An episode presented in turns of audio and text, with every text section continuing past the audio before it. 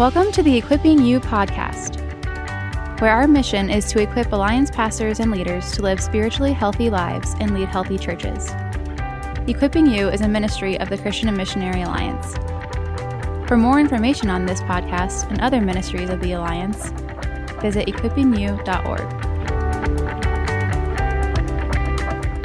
Hey, hey, hey, welcome back to Equipping You Podcast. This is season nine, episode nine.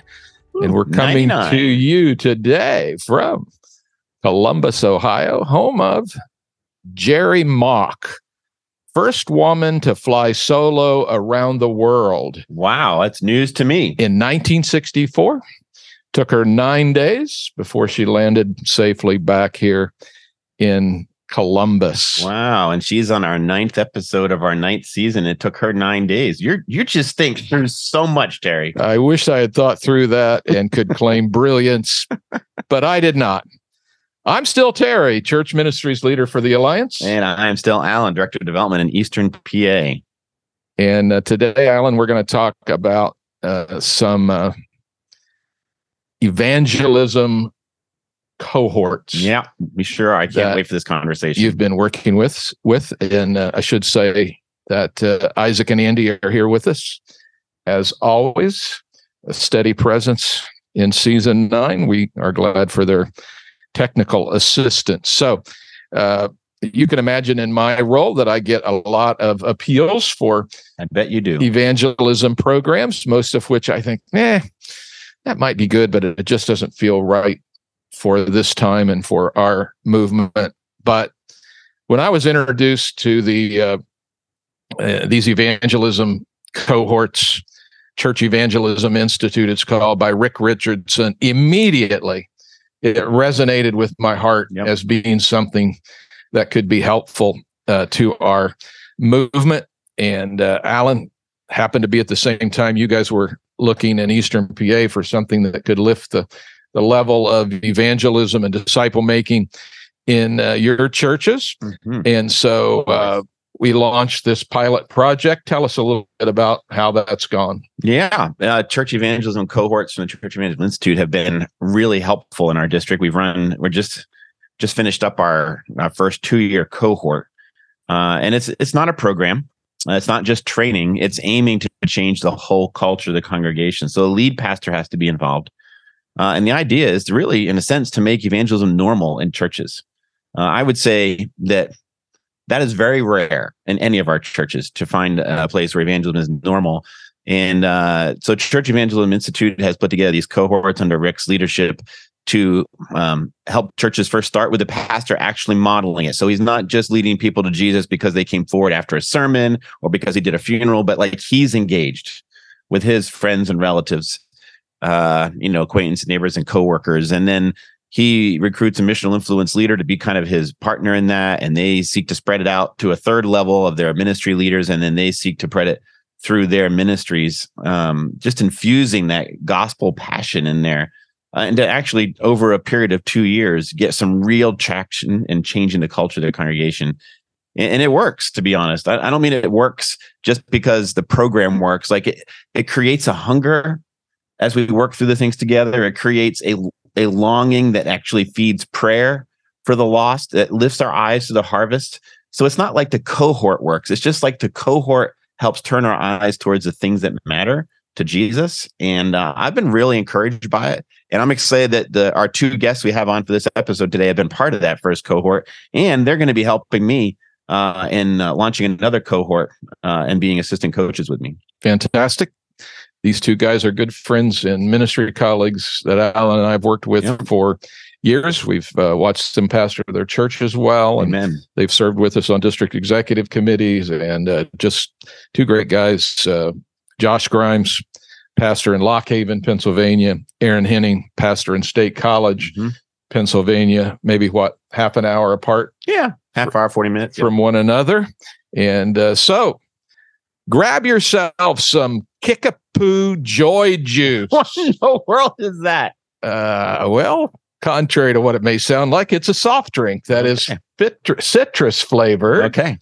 and uh, made by Monarch Beverage Company. So grab yourself a Kickapoo Joy Juice, sit back, relax. Here we go.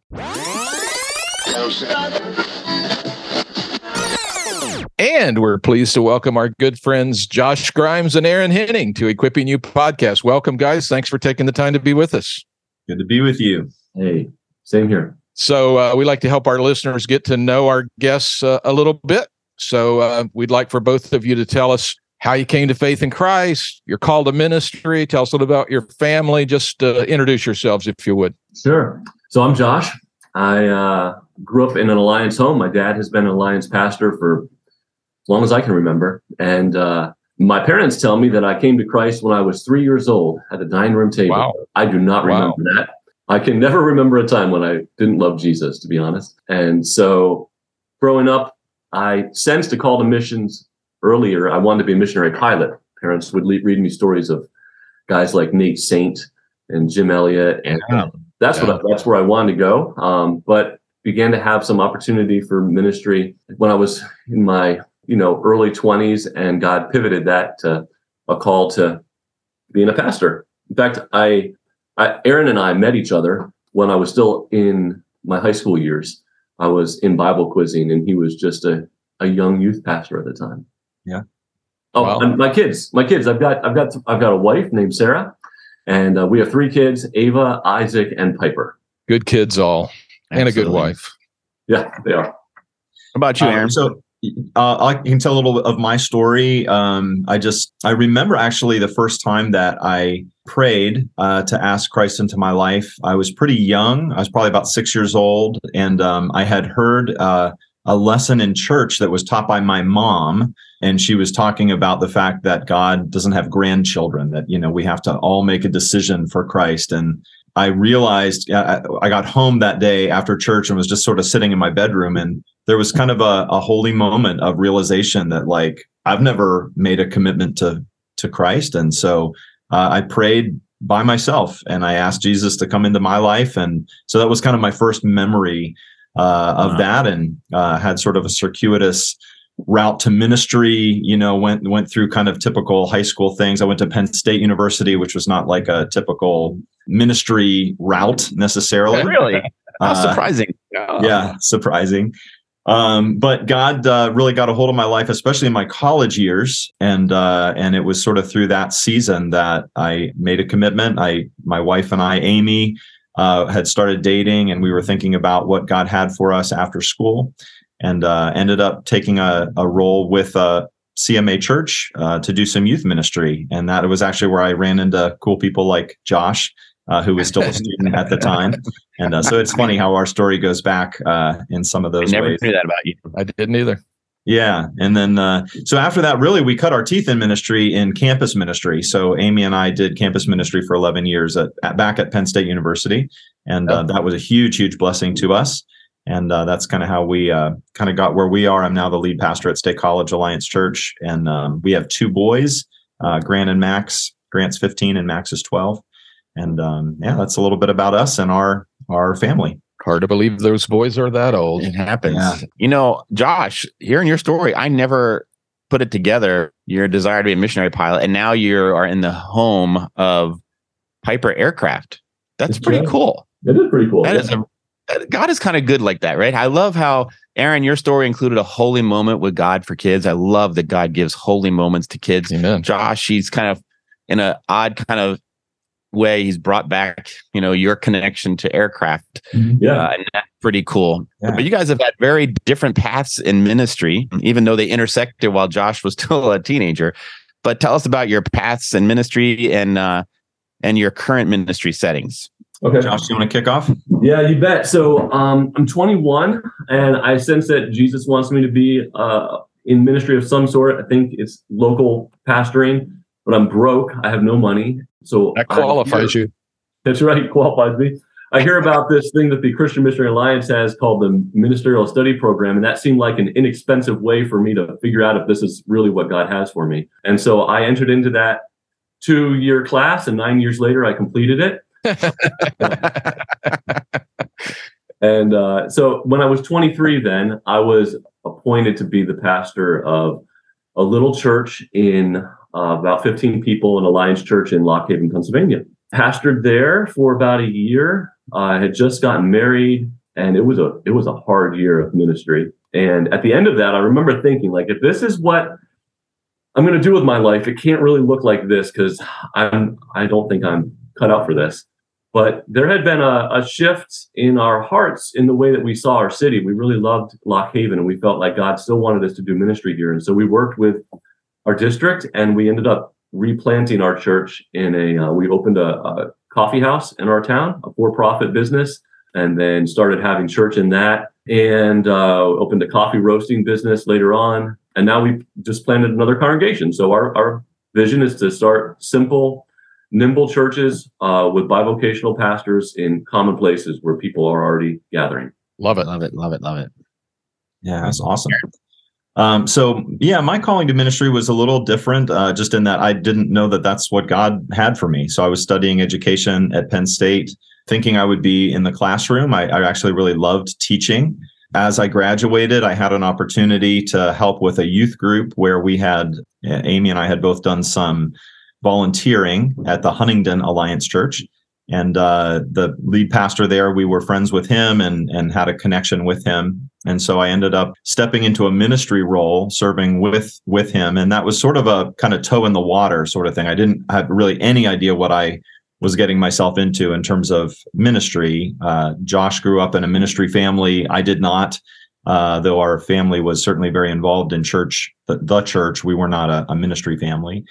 So I was kind of uh, learning a lot of the ropes there, and it was it was during the uh, in, in 2000.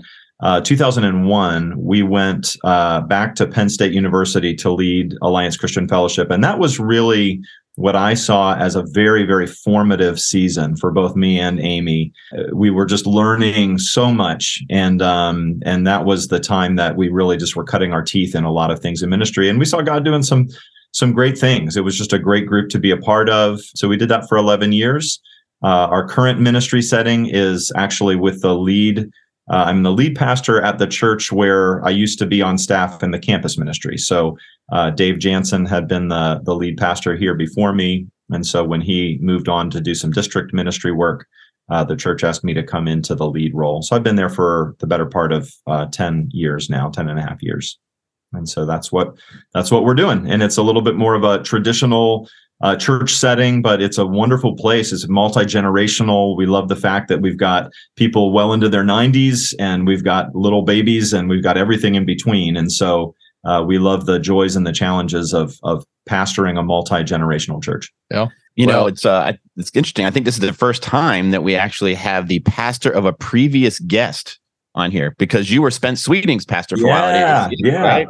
So there, there we, go. go. First time go. ever on uh, equipping you. Connections. Yeah, awesome. So, we love Spencer and that whole crew. I mean, they were just incredible leaders that came through our campus ministry. Uh, we just saw God's hand on them in such incredible ways, and we're proud of the great work that they're doing now, looking across the the country and seeing different people, you know, that God's called to ministry, and that's a real thing that we're very, very proud of yeah, you you said the Penn State wasn't necessarily a, a normal route to ministry, but increasingly it, it has become that and produced some uh, great workers for the uh, Alliance. Really appreciate the campus ministry there and the ministry of State College Alliance Church and and uh, Josh That's has awesome. that same kind of opportunity in working with college students in uh, Lock Haven. So Josh, very clear that you guys have had uh, different paths in ministry. You currently serve in different uh, kinds of ministry settings. Now you both have something new in common. So uh, tell us what you and Aaron have been up to together over the last couple of years. Yeah. Um, for the last two years, uh, Aaron and I have been involved in this cohort of pastors within our district, and we have been committed to making evangelism normal in our churches. It's an initiative through the Billy Graham Institute. And so we've been hard at work changing the culture of our congregations. Fantastic. And Aaron, uh, this co- this cohort you guys are part of, what made you want to be part of it in the first place, and, and how's it been helpful to State College Alliance? Yeah, it's, it's been awesome, uh, and I'm I'm really grateful for the opportunity to share. Um, it's been great to work with other pastors like Josh. Uh, I love uh, connecting with him, and every time we we get the chance to to connect, it's a huge blessing.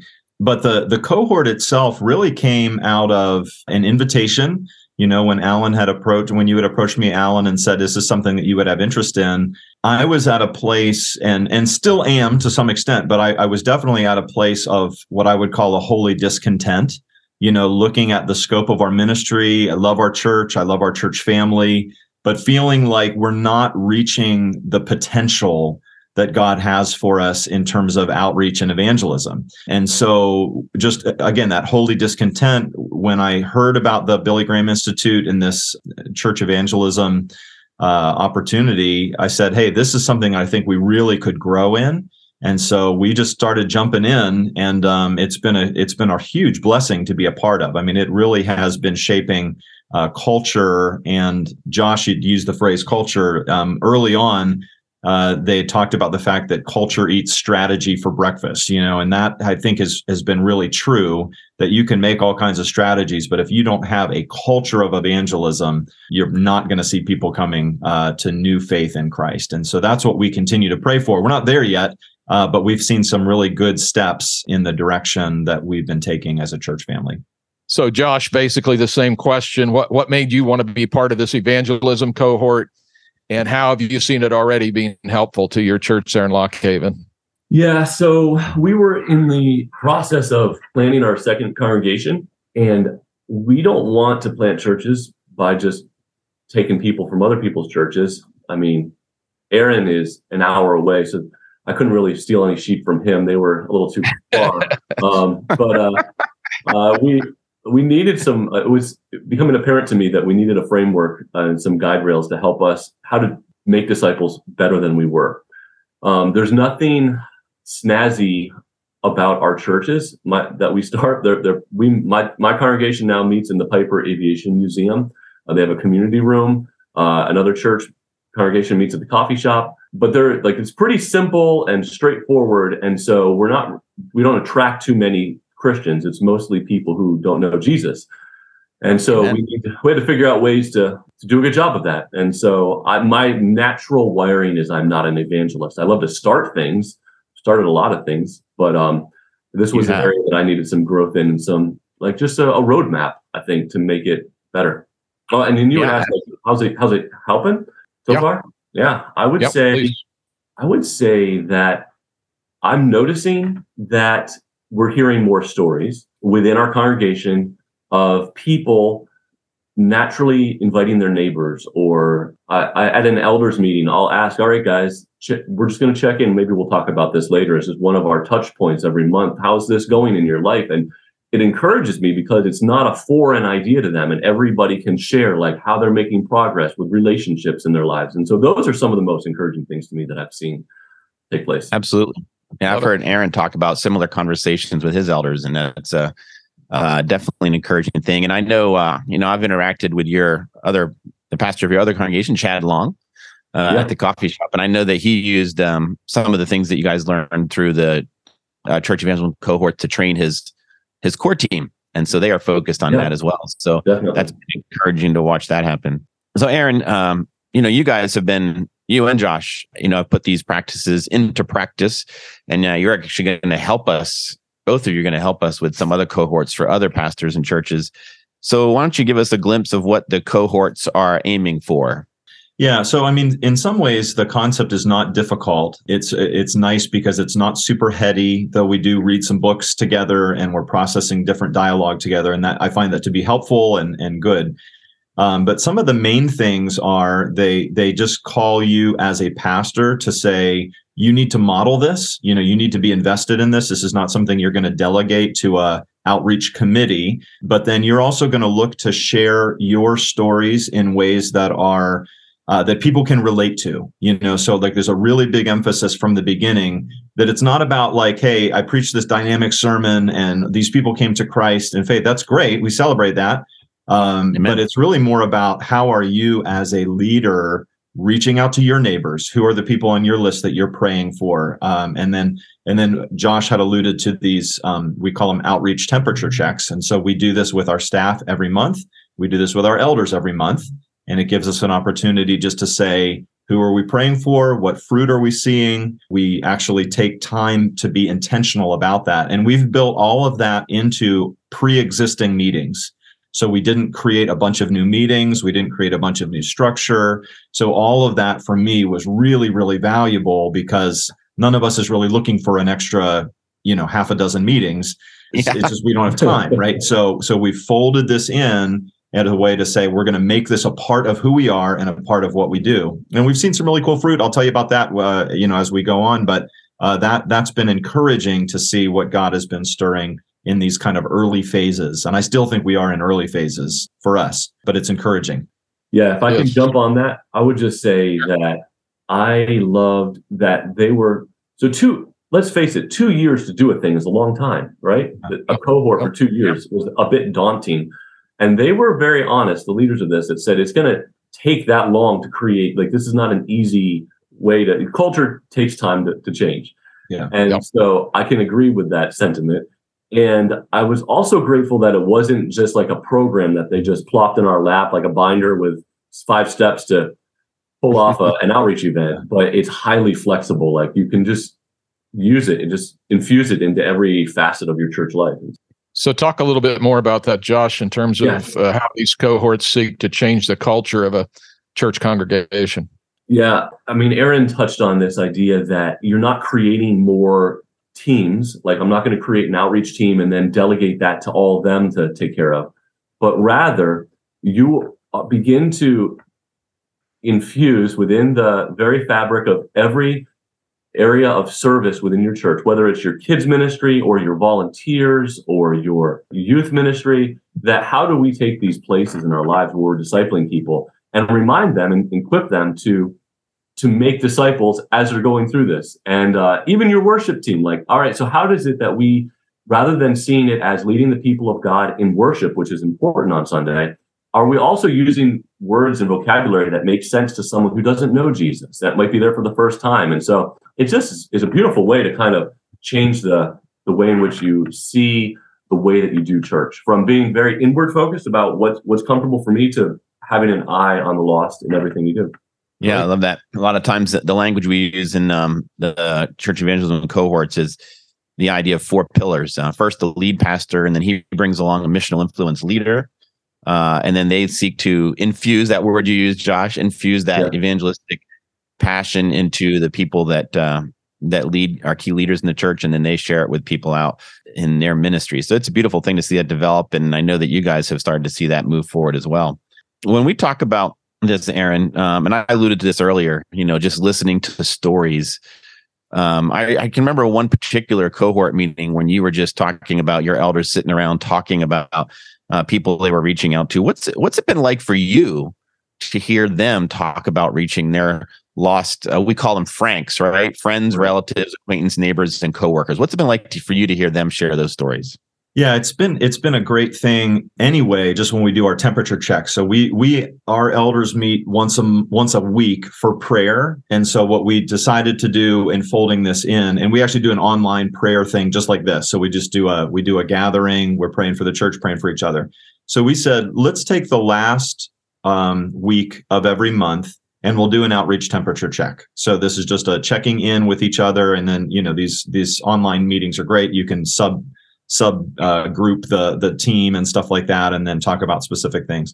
So that has already been a blessing just to see that we're doing this together we're growing together. Each of our guys have people in their life on their frank list that you mentioned friends relatives acquaintances etc so that's been good. But for me i think the specific thing you're referring to alan we were we were getting ready to do an elder meeting and just you know that 10 minutes before people are kind of showing up and checking in with each other and just talking just nothing scheduled at that point and it was in that time that our guys, I, I just went overhearing. I'm just a fly on the wall, and I'm hearing them talk about like, here's how I'm, you know, we had this conversation with my neighbor, and it was really amazing. And that you know, all of a sudden they're talking about this things very much unprompted. And that's when I think I first realized I think our culture is shifting. because Mhm. those conversations weren't happening impromptu before. And so when all of a sudden they were, I, I just kind of sat, I had a smile, you know, and at our next meeting at the, for the mm. cohort, I said, Hey, this felt like a win, you know, because it was like I'm watching leaders in my church talk very naturally about sharing their faith and they're excited. And the people who are hearing are excited about that as well. And so when that was happening sort of unprompted, it made me feel like the prompting that we've been doing is having that effect of, of the culture is actually shifting here. Um, so that just felt like a win, you know, and I was able to enjoy that and share that with the team. And again, that's the beauty of the cohort is that you can share some of these wins with one another and celebrate the wins together. So it's, you know, you're not on your own and it makes it feel like a, like a, like a real win. So yeah, that was, that was a cool thing. That is definitely a win, and I, and I would say you you observe something really good there. I think one of a, a good key indicator uh, of culture change is what do people talk about when they don't have to talk about anything. Right. And people were talking about reaching their neighbors for Jesus when they didn't have to. That's a, that's definitely culture change. It Yeah. is. You got to love it. Great- Yep. great Those are shift. conversations that we want to hear happening. So, Josh, you pastor a smaller church with a big vision Yes. of planting churches in small towns in north central Pennsylvania. How has this cohort helped you equip your people for this big vision? uh, we are going to talk about this as a staff, I think, this week. If we're going to plant churches, then we have to be a church of people who are all about making disciples. It's not something that we pay our pastor to do. Um, it's just the thing that God's people do. So I can tell you a story. Let me tell you this quick story. We had this little girl in our church who her, her mom serves on our staff. And so I think that this trickled down into her life maybe a little faster than other people in our church because her, her mom was a, a part of a lot of these conversations. But there's just this sense that telling our friends about the most important thing to us is a normal thing to do. And so this little girl was riding the bus to school and she began to become friends with her bus driver. And just the thing that she did was she asked her bus driver if if she would like to come to church with her. And her bus driver was just like so surprised. She said yes. And within a few months, gave her life to Jesus, and we baptized her. And um, Wow. those are just the kinds of things that I, I'm. Those are the stories that get me excited. We didn't have, we didn't rent a big bouncy house and throw a big party for our neighborhood. Not that those things are wrong or bad; they can be really beautiful things. But when those kinds of stories happen, now I know, like, whoa, that little girl's going to help me plant a church someday because Amen. she's got it figured out. That's I awesome. love Wow. that story. Oh my word! I'm almost crying. That is a beautiful story. Yeah. Wow, that is so cool. You know, uh, one of the things that I've really enjoyed about this uh, the cohort that we've been in together, you you guys and seven other pastors, is that it's been transferable to churches of all sizes. Like we have churches of 60 to churches of 700. And you guys represent those uh, two and two ends of the spectrum there in a little bit, Yep. because Josh, your, both of your congregations, there's two of them, and you're planting more, but they're on the smaller side, which is part of you being nimble. Um, Right. Big College Alliance is on the bigger side there. But these things, like you said, it's not just a program. Here's the five steps, but it's transferable. I think I'd like to hear you guys. What's it been like for you to be in a cohort with pastors of different sized churches? Because normally for training, you get grouped into, you know, other groups that have pastor churches the same size. Um, I'll, I'll just jump on that and say it's been a it's been a great experience actually because I see things. You know, Josh has come to our church. He has spoken at our church. Uh, we have very different kind of ministry fields, and even probably our I don't know our our day to day stuff may look very different. But there is a commonality, you know, that I think all of us in the cohort have experienced, which is like we all have a heart. Like we want to see effective outreach. We want to see our churches being fruitful and see the kingdom Amen. of God come uh, in our regions. And so, you know, we're praying for that. So to be able to do that together is just a huge, huge win. And so, you know, different size churches intermingling over a common theme of evangelism just feels right, you know, and it, it feels like there's a chance for us to help each other. We pray for each other. Uh, I think we even help resource each other in terms of just getting different ideas on the table. So, you know, I'm I'm learning things all the time, and and I think all of the group has had that kind of experience. Even just uh, we we recently did an evaluation of each other's preaching. Like that was kind of that was kind of wild. I mean, it was kind of interesting to think like, okay, you know, I'm looking at somebody else and how they preach and Are they preaching with people in mind that don't yet know Christ? And it was that sort of exercise. Man, that was that was challenging and and it was really good. And and I learned a lot just from going through that. So yeah, those sort of things it's hard to put a price tag on. It's really good. Um, Anything I would add to that, Josh? Yeah, sure. All of the pastors in our cohort that represented churches of different sizes, not one of them showed up at this with the idea that they had this well in hand, that right. they were mm-hmm. excellent soul winners, and uh, right. and so I think everybody there acknowledged that this was an area of growth that they wanted to get better at. And then it seems like, regardless of whether you have a big church or a little church, the way in which we work with people is very similar. You know, we all preach a sermon. We all take care of kids in some way. We all have a greeter to welcome people. And so some of those are on a larger scale and some of those on a smaller scale, but we're all doing the same thing, just in different uh, ways. So no, I didn't find that. Yeah, there was no barrier to conversation just because of church size. So this is a uh, something that we would like to see uh, spread organically across the uh, Christian Missionary Alliance churches in the U.S. So, what would the two of you say to pastors or leaders who are thinking that being a part of a cohort might be a good thing for their church? I'll, I'll jump in and just say, and I think this is part of how we came into it. You know, again, a little bit of holy desperation. If if you are in a place where you feel like hey, we've got this figured out and we're doing great in this, uh, and a cohort wouldn't feel like a, a good investment of your time and energy, then that's that's fine. That's just not the case with most pastors that I talk to. So most pastors that I talk to are saying, like I said, it feels like we've got a lot of potential that we're not yet reaching, and it's still the case. I mean, we still have a lot of growing to do. But I would just say, you know, get a toe in the water. The worst thing that you you're going to lose is a little bit of time. Uh, the cost on this thing is really very minimal.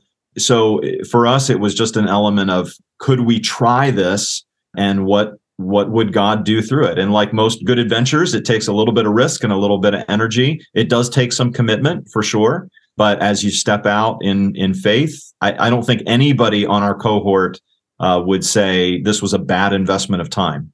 Uh, I think many of us would say we've got some growing to do still. Mm-hmm. Um, but I don't think anybody that I've talked to would say this is a bad investment of our time. So I, I just think it's a good, it feels like a good kingdom win. And if it scratches an itch uh, and and you're coming with a little bit of hunger, uh, I think you'll find it to be a really fruitful experience. Yeah, in the lessons in this the weeks that we studied how to prepare an effective message for people who are outside of God's family, we were taught that we need to address the like the the barriers that people might have. So we'll take a, a a play from their toolbox and say, all right, so what are some pastors who are listening to this? Like the yeah, yeah, but I don't think I can do this because two years is a long time, or I don't see where I'd fit this in to my life. I would say that most of the stress in our lives generally comes from, at least in ministry for me, dealing within the family of God, like the conflict that emerges or putting out fires. And it seems to me that that happens primarily when God's people's eyes turn inward and we start thinking about ourselves most of the time. And so it could be that the way that Jesus would help to solve some of the own uh, challenges in your and and what's costing you the most amount of time is that he would get the eyes of your people off of themselves and onto the harvest field. And Woo, suddenly a sense of purpose and mission would overshadow all those little things that are creating conflict within a church and yeah. you'll find yourself like more on mission and and less like more having fun in ministry again in a way you hadn't before. That's what i would say that maybe this thing isn't an, an addition to what you're doing but rather it'll refocus the efforts of your church and you'll find yourself enjoying ministry in a way you've never done before. That's a good word. Wow. If you had a mic you could drop it right now. yeah Outstanding words, gentlemen. We appreciate Absolutely. The, Thank uh, you, guys. Yeah. Input. Thanks for jumping into this thing a couple of years ago, and so glad it's been a positive experience for you. And we appreciate you taking the time today to share this experience with pastors and leaders across the alliance. Absolutely. I'm so thankful for having us. Guys. Yeah, it's been a joy. Yeah. Thanks. All right. God bless you and give you a fruitful next several months and years. Amen. Adios, amigos. Thanks, guys. Well, great conversation with sure our was. two friends, uh, Alan you noted in our conversation with them uh, offline that they are both approachable, Mhm. and I Yeah. added quotable. They had And- some great yeah. uh, quotes in For this sure. uh, session. So uh, we're hoping to spread this thing that, that you guys have been involved in, and thank you, Alan, for Yep. being a leader in that as you step in now as a coach in this process. So maybe this struck a chord with you out there listening. And uh, if it did, we would encourage you to contact your district superintendent and uh, see if maybe there are others in the district with which it struck a chord. And uh, perhaps uh, the district superintendent can contact our office in church ministries and uh, see about uh, starting something new where you are to change the culture of your church so that it is more and more about reaching lost people for Christ. So, uh, Alan, just kind of sum up your heart for this whole thing, if you would. my heart for the whole thing is that most of our churches that are seeing growth aren't seeing growth because a lot of people are coming to know Jesus uh, that didn't know him before that were outside the church and and this actually is a a plan that helps you get traction in that it's a strategy for that and it, it's a strategy that changes culture and you know as aaron alluded to that culture really eats strategy for breakfast i know that's an overused maybe uh, very popular quote but it's true you know, and it really seeks to work at that. And again, I love the fact that both big and small churches can do this together. Uh, it kind of puts them on level ground, which is a beautiful thing to witness uh, when you're leading a cohort. I love that so much. And I'll tell you what, this would be a great episode to share. If it struck a chord with you and you're thinking, maybe we could have a cohort from our district, well, then share it with some other pastors that you might think this would be a good little, you know, nugget sized description of the cohorts that might kind of spark some interest in them as well. Yes, indeed. Thanks for joining us for uh, season nine, episode nine. Next time, our last episode of the season will be with Mark Porter. Looking Church- forward to that conversation. Yeah, me too. Church planner in uh, San Diego, California, and uh, San Diego Padres fan. But everybody has flaws that they Yeah, need yeah. to be what worked can you out. say? They took my one of my favorite players from the Red Sox. Yeah, I'm Heartbreaking. so sorry, Alan. Well, Yeah, not I'll really, but uh, It's not an eternal loss. we'll look forward to talking to Mark, and he's reaching people in his community. He sure is, man. for, uh, Can't wait for that story. Can't wait either. Join us again, please, on Equipping You podcast. Uh, hope you're enjoying it. Hope you're telling others. We'll see you on episode nine, but this was episode nine. We'll see you on episode 10. uh, say the right things and keep the faith. Thank you for joining us on this episode of the Equipping You podcast. If you liked this episode, please consider subscribing and rating our channel. We hope you will join us for our next episode. For more information on this podcast and other ministries of the Alliance, visit equippingyou.org.